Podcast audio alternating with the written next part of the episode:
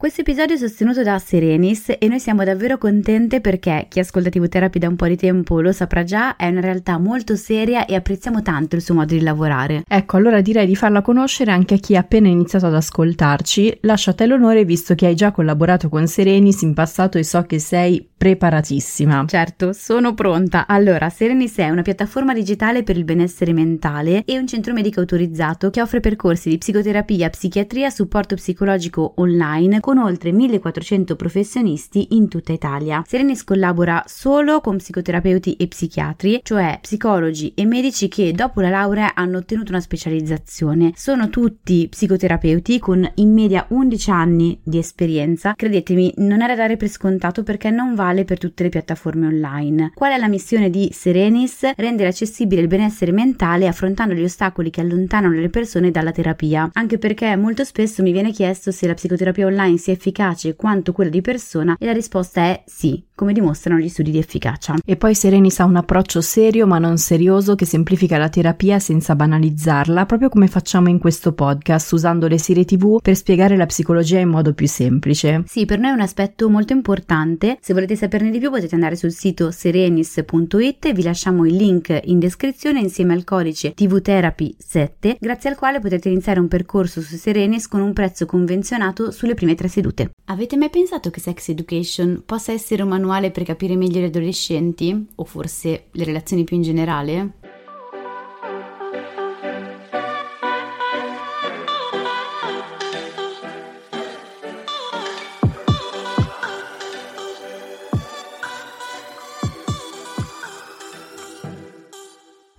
Benvenuti in questo nuovo episodio di TV Therapy, il podcast dove usiamo le serie TV per capire meglio noi stessi, le nostre emozioni, le relazioni, gli impantanamenti vari io sono Alessia, psicologa e psicoterapeuta e su Instagram mi trovate come Io non mi stresso. E io sono Giorgia, scrivo di serie tv e su Instagram mi trovate come Tellist, che è un blog che racconta le serie tv come meritano.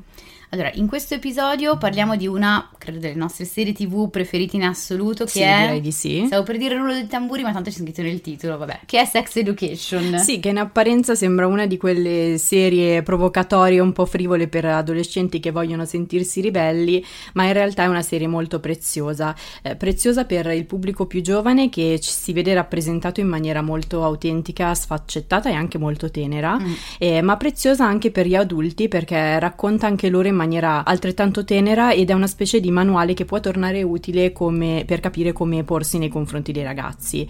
Eh, a noi è capitato più di una volta di usarla proprio per, per spiegare già ai genitori, insegnanti, educatori, zii come comunicare con gli adolescenti come non comunicare. E come non comunicare con gli adolescenti. Poi non è che ci sia un manuale eh, esattamente di comunicazione, però insomma mh, mm, qualche spunto lo, lo troviamo. E, um, oggi infatti si cerca spesso uh, di um, avere un rapporto quasi alla pari con gli adolescenti. Uh, buona parte dei, dei, genitori, grazie anche alla cultura um, genitore-figli, che è molto più, più, basata sull'affettività, non che ci sia niente di male, eh? no. eh, quindi molto più aperta al dialogo, alla comprensione ehm, però ci si aspetta che eh, la nostra, tra virgolette, bravura di adulti, così, ta- così attenti, così ehm, capaci di dialogare, venga poi ricompensata dagli adolescenti con un atteggiamento eh, mansueto, comprensivo, mai musone, quindi ci si aspetta che gli adolescenti non facciano più gli adolescenti. Purtroppo, e qui sottolineo il purtroppo, oggi sono sempre meno in realtà gli adolescenti ribelli, quindi gli adolescenti che fanno gli adolescenti. Eh, sembra un po' una insomma, una liberazione e in realtà insomma noi psicologi su questo siamo sempre un po' eh, preoccupati. In effetti come fanno gli adolescenti ad essere ribelli? Cioè a chi si ribellano se sono tutti così disponibili? Con chi entrano in lotta se nessuno per primo cerca di mettersi in conflitto con loro, gli pone insomma dei, dei limiti? Esistono alcuni esemplari di adolescenti tra virgolette normali, cioè quelli dell'adolescenza così come ce, la, come ce l'aspettiamo, così come a volte viene narrata, tendenzialmente sono quelli che dinanzi all'atteggiamento troppo comprensivo, troppo amicone, si chiudono anziché aprirsi. Eh sì, questo aspetto in Sex Education si vede molto bene. Direi di sì, ed è proprio questo di cui parliamo oggi, però direi prima, come al solito, facciamo una piccola presentazione di Sex Education. Sì. Esplicaci. Che cos'è Sex Education? Di cosa parla? Vado. Allora, Sex Education è una serie TV di Netflix che la trasmette da un paio di anni, dal 2019, e tra l'altro ne ha appena rilasciato la terza stagione e l'ha rinnovata per una quarta, quindi proprio unplain. E lo specifichiamo, è una serie TV britannica. Perché ci te- specifichiamo? Perché ci teniamo alle serie TV britanniche che torneranno spesso in questo podcast di TV Therapy perché hanno una capacità di creare dei personaggi dalla psiche molto complessa e quindi anche molto autentica e dimostrare in maniera altrettanto autentica come determinate dinamiche relazionali o situazioni traumatiche impattano poi su quella psiche. Bisogna dire che in generale i britannici sono proprio in fissa, ma nel senso buono del termine, con la salute mentale. Mi, mi, raccontavano alcuni pazienti che risiedono là che anche nei bagni c'è scritto: Stai pensando di suicidarsi? Chiama il numero, di suicidarti, chiama il numero. Cioè, sono Beh, attentissimi. Ottimo, sì, ottimo. sì, attentissimi, va bene. E eh, però appunto le serie britanniche lo fanno in una maniera quasi velata, cioè si coprono dietro dei generi molto strutturati, spesso, e queste sono le migliori, dietro una comicità molto bizzarra e quindi sembra di guardare tutt'altro, però in realtà poi ci si accorge che hanno smosso delle emozioni profonde che si sente il bisogno di mm. elaborare. E Sex Education nello specifico si nasconde un po' dietro eh, la struttura del teen dramedy, un po' strambo, quindi è una serie che si rivolge a un pubblico di adolescenti e a protagonisti degli adolescenti e li racconta in maniera molto comica però a tratti anche un po' più drammatica ed emozionale, anche perché dramedy in inglese è una crasi, cioè l'unione tra le parole drama e comedy. Che intellectual! Hai visto? Mamma Adesso mia. sono tornata io Impariamo in potere delle serie tv. Sì, perché io non ho ancora visto la terza stagione, quindi qua di nuovo, porca miseria. E di cosa parla Sex Education? Allora, direi Ecco. che il titolo è piuttosto eloquente, a meno che Alessia non abbia individuato qualche bel gioco di, di parole. Ha individuato un gioco di parole no, nascosto? Qua, no, qua no. Ok, per chi non avesse colto il riferimento può fare un salto ai blooper che ci sono in fondo all'ultimo episodio, quello di This Is Us, dove Alessia aveva trovato un gioco di parole inesistente nel titolo di Mare of Continua a Easttown. sostenere che in qualche modo ci stesse. Ok, Sex Education invece non lascia spazio a giochi di parole perché parla di sesso e di educazione sessuale per adolescenti e per adulti all'interno di un contesto però dove il sesso non è diciamo l'argomento più, più caldo. Eh, la serie infatti è ambientata nella cittadina immaginaria di Moordale che si trova nel sud-ovest dell'Inghilterra al confine con il Galles. In realtà negli episodi non viene specificato dove si trovi Moordale ma sappiamo che la serie è girata in quella zona e siccome l'ambientazione influisce molto ra- nel racconto come se fosse una specie di personaggio aggiuntivo, un personaggio a sé stante, specifichiamo eh, perché la zona al confine eh, tra l'Inghilterra e il Galles è una zona molto boscosa, ricca di mh, foreste, dove quindi ci sono dei piccoli villaggi per lo più eh, isolati, dove tutti conoscono tutti. E in que- Moordale è esattamente così e come si può immaginare, visto che tutto il mondo è un po' paese, in queste cittadine eh, in genere ci sono, c'è una difficoltà maggiore ad aprirsi alle novità e a tutto ciò che è diverso. La privacy è tutelatissima. Esatto, e la mentalità, diciamo, non è delle, delle più aperte. Quindi c'è un po' di diffidenza nei confronti di chi e di cosa è diverso ed è quello che accade alla famiglia protagonista. Eh, che è formata da Otis, amatissimo, il nostro Mamma. personaggio amatissimo, Lui, sono indecisa, eh? tra lui anche- e Nick di eh, New Girl. No, Anche, la- anche sua madre. Ah, tra lui e cioè, sua madre, sì. ok. Otis in generale è sì. un sedicenne un po' strambo, sia nell'aspetto che nel comportamento. Eh, nella terza stagione una compagna lo definisce un bastoncino vestito male e Ah. direi che coglie perfettamente l'idea perché Otis è molto alto, dinoccolato, indossa un giubbotto che sembra un patchwork è ed vero. è molto goffo, il che lo porta ad avere praticamente eh, un solo amico. Eh, e insieme a lui vive la madre Jean, che è una- invece l'opposto, cioè una sessuologa un po' fricchettona con pochissimi filtri, eh, ha una vita sessuale molto libera e movimentata mh, e poi specifichiamo Jean è divorziata, Mm. non per bigottismo ma perché poi torneremo su, Sì. su questo punto.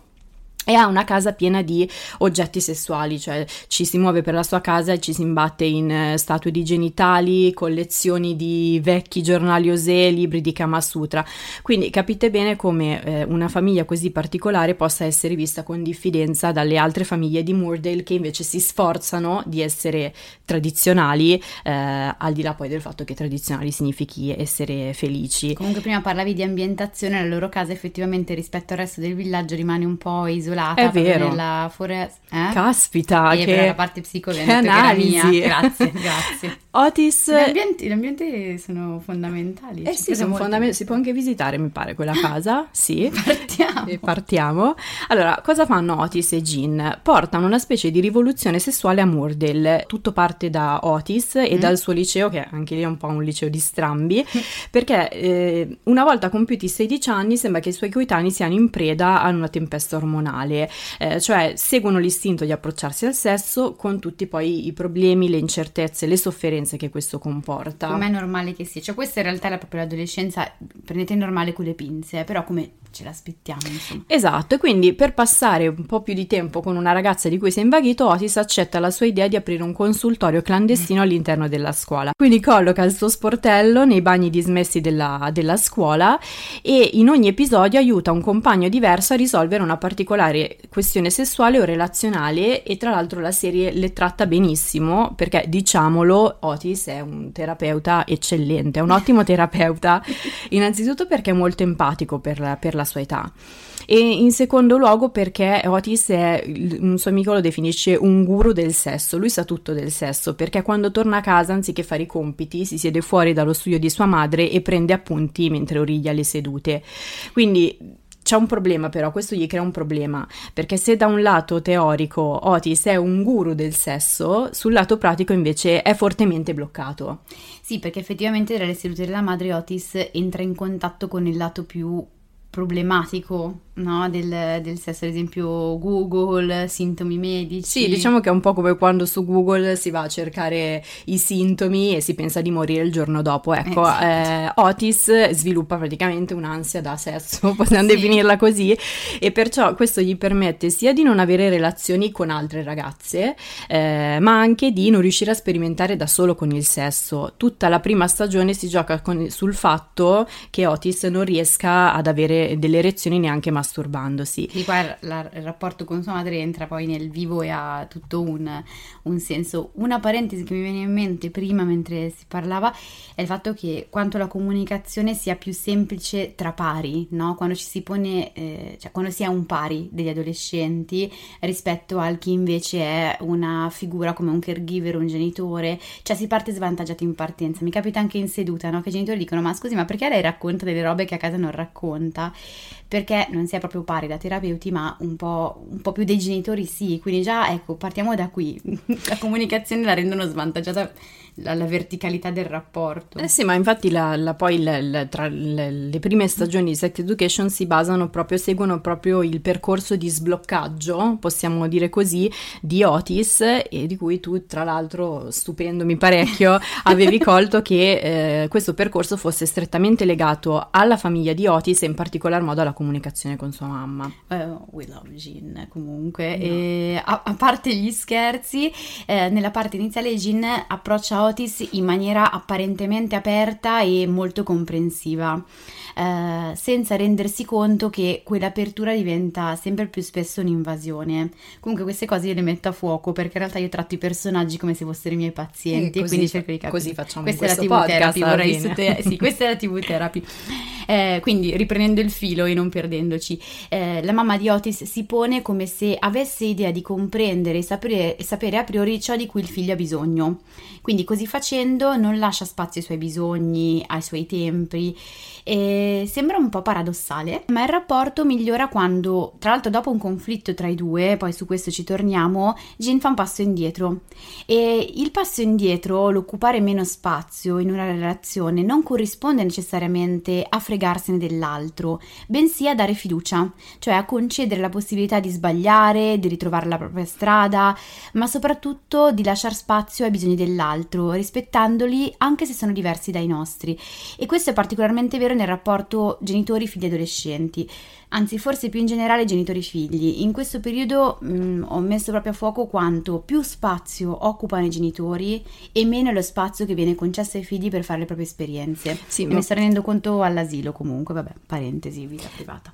Ma nel caso di, di Jean, tra l'altro, lei poi nella terza stagione lo dice proprio, cioè si rende proprio conto, mm, parlando poi con un'altra madre, eh, di eh, non rispettare a volte quelli che sono i tempi di Otis per comunicarle, diciamo, le sue cose più, più intime, più private. E qui si capisce anche perché Sex Education sia una serie per adulti e perché quindi ne stiamo parlando in, questa, in questo episodio. Um, nella serie si vede proprio come il modo in cui i genitori vivono le relazioni e sono stati educati o non educati al sesso si riflette poi sui problemi e le incertezze sessuali e relazionali dei figli. E la cosa preziosa però è che Sex Education non si sofferma mai su comportamenti o sugli eventi in sé, ma si focalizza su come si sentono i personaggi rispetto rispetto a quelle situazioni. Quindi, eh, mentre tante serie per adolescenti tendono spesso a usare i personaggi adulti come delle semplici figure disfunzionali con cui poi i protagonisti giovani entrano in conflitto, Sex Education prende gli adulti eh, come se fossero dei personaggi a tutto tondo, li approfondisce e li guarda in maniera molto tenera. Quindi anche i genitori più ostici, che possono sembrare più cattivi all'interno della serie, non si percepiscono mai come antagonisti. L'esempio più evidente, secondo secondo me sia quello con, ehm, mm. eh, con i personaggi omosessuali.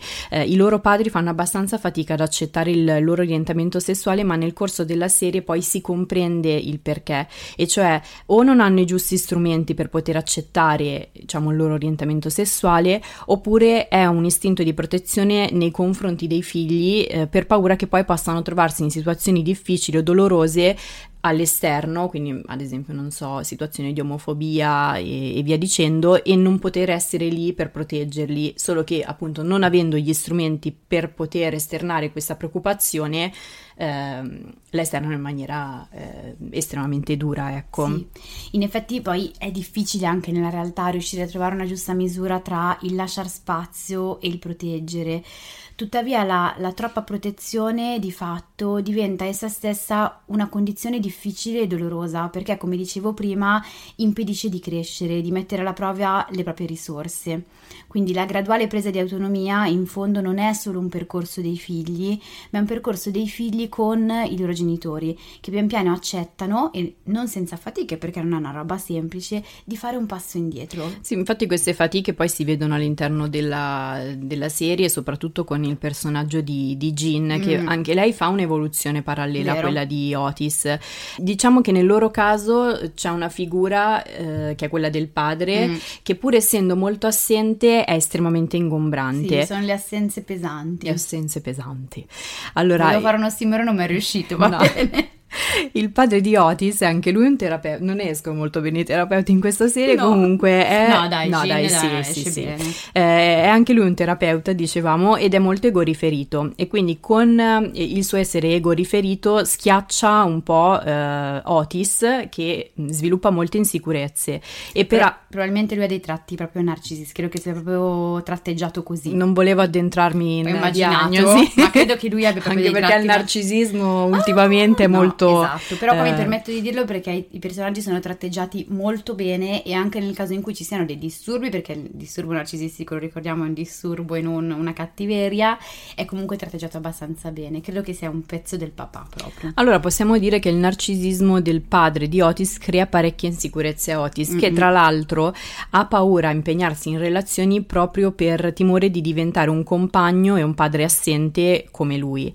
Dall'altro lato anche Jean fatica a impegnarsi in relazioni e nel corso della serie esterna la sua ansia di, di, ricoprire proprio sia il ruolo paterno che il ruolo materno, cioè esterna proprio il, il peso eh, di dover ricoprire entrambi i ruoli. Sì, specifichiamo un attimino di che cosa si tratta. Sì. Qua è una cosa a cui tengo sempre molto, nel senso che qua parliamo proprio di funzione materna e funzione paterna, che non corrisponde necessariamente al genere del genitore. E infatti lo ritroviamo anche in, nelle famiglie omogenitoriali, per cui le famiglie in cui eh, ci sono genitori dello stesso sesso c'è comunque una funzione paterna e una funzione materna, quindi tranquillizziamoci, sì, non si fanno danni se ci sono famiglie omogenitoriali, comunque i ruoli vengono ripartiti in qualche modo. E anzi eh, in molti casi anche nelle famiglie eterosessuali, quindi dove eh, la coppia genitoriale è di generi diversi, queste funzioni sono invertite o mischiate. La funzione materna, giusto per intenderci, è un po' quella che coccola e accoglie, eh, è quella che crea tutta un, un, clima emotivo di contenimento.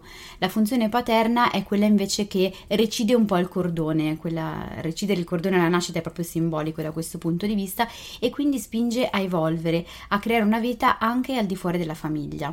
Porto quasi sempre questo esempio che è quello del cadere dalla bicicletta, il figlio che cade dalla bicicletta. sono caduta parecchie volte. Ehm... allora, quando si cade dalla bicicletta, la, chi ha la funzione mater- eh, materna è il caregiver, il genitore che eh, coccola, mette il cerotto, dà un bacino.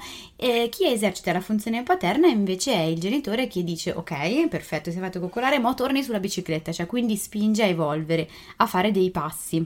Sì, per quanto riguarda il, poi appunto le relazioni sessuali, provo a fare una considerazione che forse non è del tutto corretta, poi mi, mi correggerai, ma si percepisce all'interno della serie, secondo me, cioè Jean sembra che abbia un'ansia di ricoprire la funzione paterna anche in fatto di educazione mm. sessuale. E diventa cioè, castrante poi, se proprio vogliamo farla tutta psicanalitica. Povero Otis. cioè, di frequente la figura paterna, mh, vista da fuori, è un po' quella a cui i ragazzi maschi fanno riferimento nel momento in cui poi si approcciano all'attività sessuale. Il fatto che a Otis questa figura manchi spinge un po' Jean a essere ancora più diretta e aperta sull'argomento, con il risultato però poi di metterlo in imbarazzo.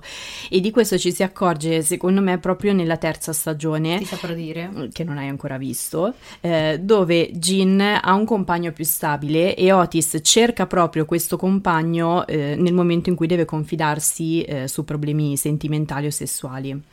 Sì, ehm, forse poi una paura di Jin è anche quella che Otis diventi simile al papà o forse ancor più che viva in un modo doloroso la sua assenza. È come se, se Jin sentisse doppiamente la responsabilità appunto del proprio ruolo, come dicevi prima, di avere entrambe le funzioni.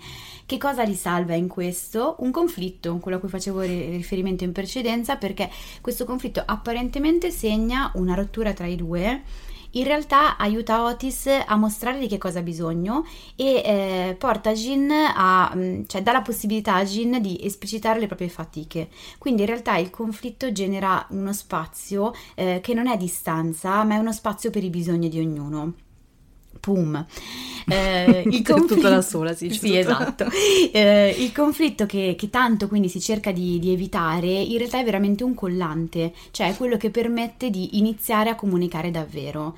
Io questo lo sottolineo perché molto spesso tra i pazienti, ma anche al di fuori, in realtà si pensa sempre che la rabbia e i conflitti siano distruttivi, che vadano a rompere le relazioni. In realtà molto spesso sono quelli che permettono poi di creare una, un terreno per la vicinanza, quindi per comunicare davvero. Quindi da lì in poi loro iniziano effettivamente a comunicare su un piano di bisogno, eh, dec- probabilmente in maniera meno verbale, meno esplicita, ma decisamente più attenta e appunto calibrata sui bisogni di ciascuno, cioè ognuno ha il proprio giusto spazio. Jean si scrolla un po' di dosso il peso delle responsabilità dalle spalle e Otis può fare adolescente un po' goffo, detto, sì. un po' ribelle, che apparentemente è un fallimento, ma in realtà è proprio quello che si spera gli adolescenti facciano. Sì, poi nel corso della serie diciamo che ci sono comunque delle incursioni di Jean nella vita di Otis, eh, però ecco Otis poi progressivamente si sblocca. Il spoiler, mm. nel, succede nella, nel passaggio tra la prima e la seconda stagione che inizia con Otis che ah, eh, si trasulla tutto il tempo, diciamo così, tra l'altro davanti a un poster di mm, eh, Ornella Muti e, e quando il pubblico italiano se ne è accorto ci sono state delle esplosioni di orgoglio nazionale, non si sa per quale motivo, però ci sono proprio queste musiche celestiali ehm, di, di, scene di Otis felicissimo che però rimane nel, nel, nel, nel, suo essere a metà tra la consapevolezza dell'adulto e, e le paure da bambino. Come è normale che sia quella, questa è l'adolescenza, la, la sofferenza degli adolescenti è fisiologica, no? Serve veramente a costruire un passaggio, è la crisi che però in senso etimologico serve veramente a creare poi un, uno spazio e un passaggio, rompere per ricostruire. Sono più i genitori di solito che fanno fatica con, eh, con, quella sofferenza perché viviamo, ci sta, in un mondo in cui c'è una soluzione per tutto, un medicinale per tutto e per la sofferenza emotiva insomma facciamo più fatica su quella fisiologica almeno. Quindi adesso tocca tornare indietro e rivedersi, vabbè che è un piacere, mm. rivedersi Sex Education proiettandosi però più sugli adulti che sui, sui bambini, sì, no? Sì. sì, sugli adolescenti. Eh, questo è l'absus significativo. Quindi passiamo alle tre serie tv simili. Uh, sì, prima diamo un piccolo sassolino magari. Sì. Um, alla luce di serie come Sex Education proviamo proprio a provare a riguardare la nostra adolescenza. Cioè, eh, io credo che questa puntata o più in generale le riflessioni su Sex Education non servano solo per comprendere e comunicare insomma con gli adolescenti, eh, ma forse servono anche a metterci in comunicazione con la nostra parte adolescenziale. Come avviene poi ai personaggi adulti della serie e come poi faremo esatto. in, in, qualche puntata del podcast più cioè avanti. anche riguardarsi con comprensione e tenerezza rispetto agli adolescenti che siamo stati e forse riguardare allo stesso modo quelle parti più bambine, leggere, anche un pochino più goffe, ma che in realtà realtà stanno provando a farcela e che abbiamo oggi e che spesso non accettiamo, proprio come avviene nella serie quindi. Sì, sì, come avviene nella serie.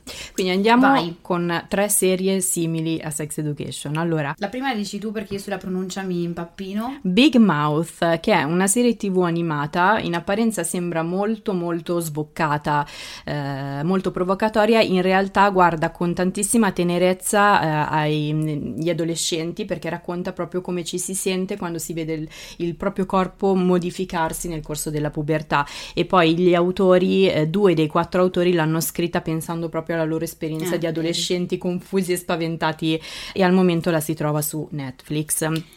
La seconda la so dire, quindi è Scam Italia che peraltro abbiamo utilizzato anche nel, nel percorso di, di TV Therapy. E che utilizzeremo poi più avanti sempre in qualche puntata del podcast. Sì, perché è stata utilissima insomma per rimettersi un attimino in, proprio in connessione con quella che è stata la propria adolescenza e ricreare una continuità rispetto alla vita passata e a quella attuale e le idee sul futuro. Sì, e proviamo a guardarla più però dal Esatto. punto di vista genitoriale perché i genitori in Scam Italia non si vedono tanto, Poco. però quelli che si vedono, come ad esempio appunto i genitori di Eva, Sì, si mettono secondo me in risalto sia le, le difficoltà che possono avere, ma mh, ecco anche qui, come dicevamo nella puntata, quella su Disisaso, forse no, forse non era nella puntata, ma era in qualche eh, sabato in cui rispondevamo a delle domande, cioè non esiste una genitorialità giusto o sbagliato, un un manuale giusto o sbagliato che indichi cosa sia giusto e cosa sia sbagliato da fare coi figli.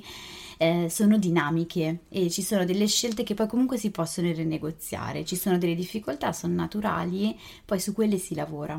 Sì, e Scam Italia si trova su Netflix e Team Vision. L'ultimo titolo invece l'abbiamo inserito un po' per fare il percorso contrario rispetto Sì. a quel Sex Education, cioè eh, Tutto in famiglia, quella sitcom che andava in onda su ehm, Italia, Italia 1 Uno era. probabilmente. Anche di questo ci hanno chiesto peraltro una volta in Esatto, una domanda. infatti mh, ci è venuta in mente proprio per questo motivo, eh, perché in Tutto in famiglia c'è un padre, Michael, che sembra un perfetto genitore, no? E ricordiamo qualcuno ci aveva mandato un messaggio, Mm. vorrei un padre come Michael, però in realtà eh, fa molti degli errori che poi compie Jean durante Sex Education, vero, vero, interviene bravo. molto nella vita dei figli e quindi proviamo un po' a rivederla per vedere se non ci siamo sbagliati, ecco, sulla nostra valutazione dei, dei genitori eh, nella sitcom Tutto in Cioè, famiglia. Quantomeno quanto sia un pochino più tridimensionale sempre Sì, la ecco. faccenda, cioè bilanciato no, dei, dei gesti che possono essere, partono con un'intenzione positiva e poi hanno degli effetti devastanti sui figli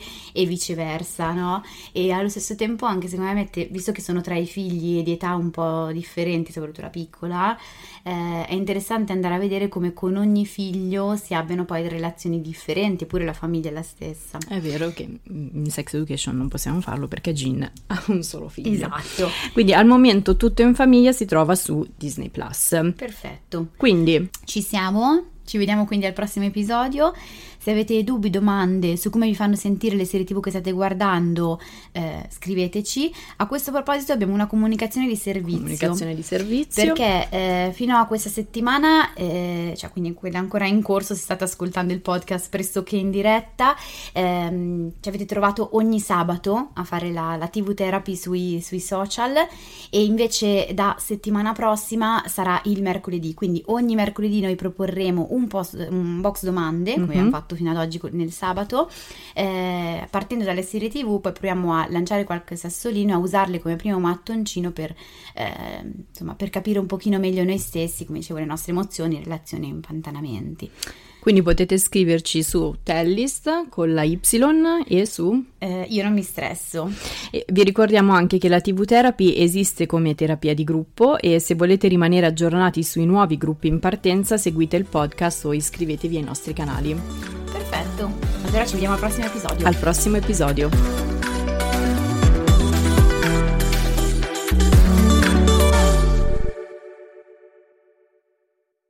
Capire meglio gli adolescenti o forse le relazioni in genere. Ogni sabato ci trovate su Instagram. No, perché cambiamo giorno. Il podcast dove usiamo le serie TV per capire meglio noi stessi, le nostre emozioni, le relazioni, l'impantanamento e Amazon. E ora un consiglio dal Voice Network. Ah, lo stivale italico, il paese più bello del mondo. Ma com'è che ci sono 6 milioni di italiani che hanno scelto di starne fuori? Se vuoi viaggiare con le orecchie e scoprire la vita lontano dall'Italia grazie alla voce degli expat, sei nel podcast giusto. Io sono Pablo Cappellato e ti aspetto fuori dallo stivale. Ascoltalo sulla tua piattaforma di podcast preferita.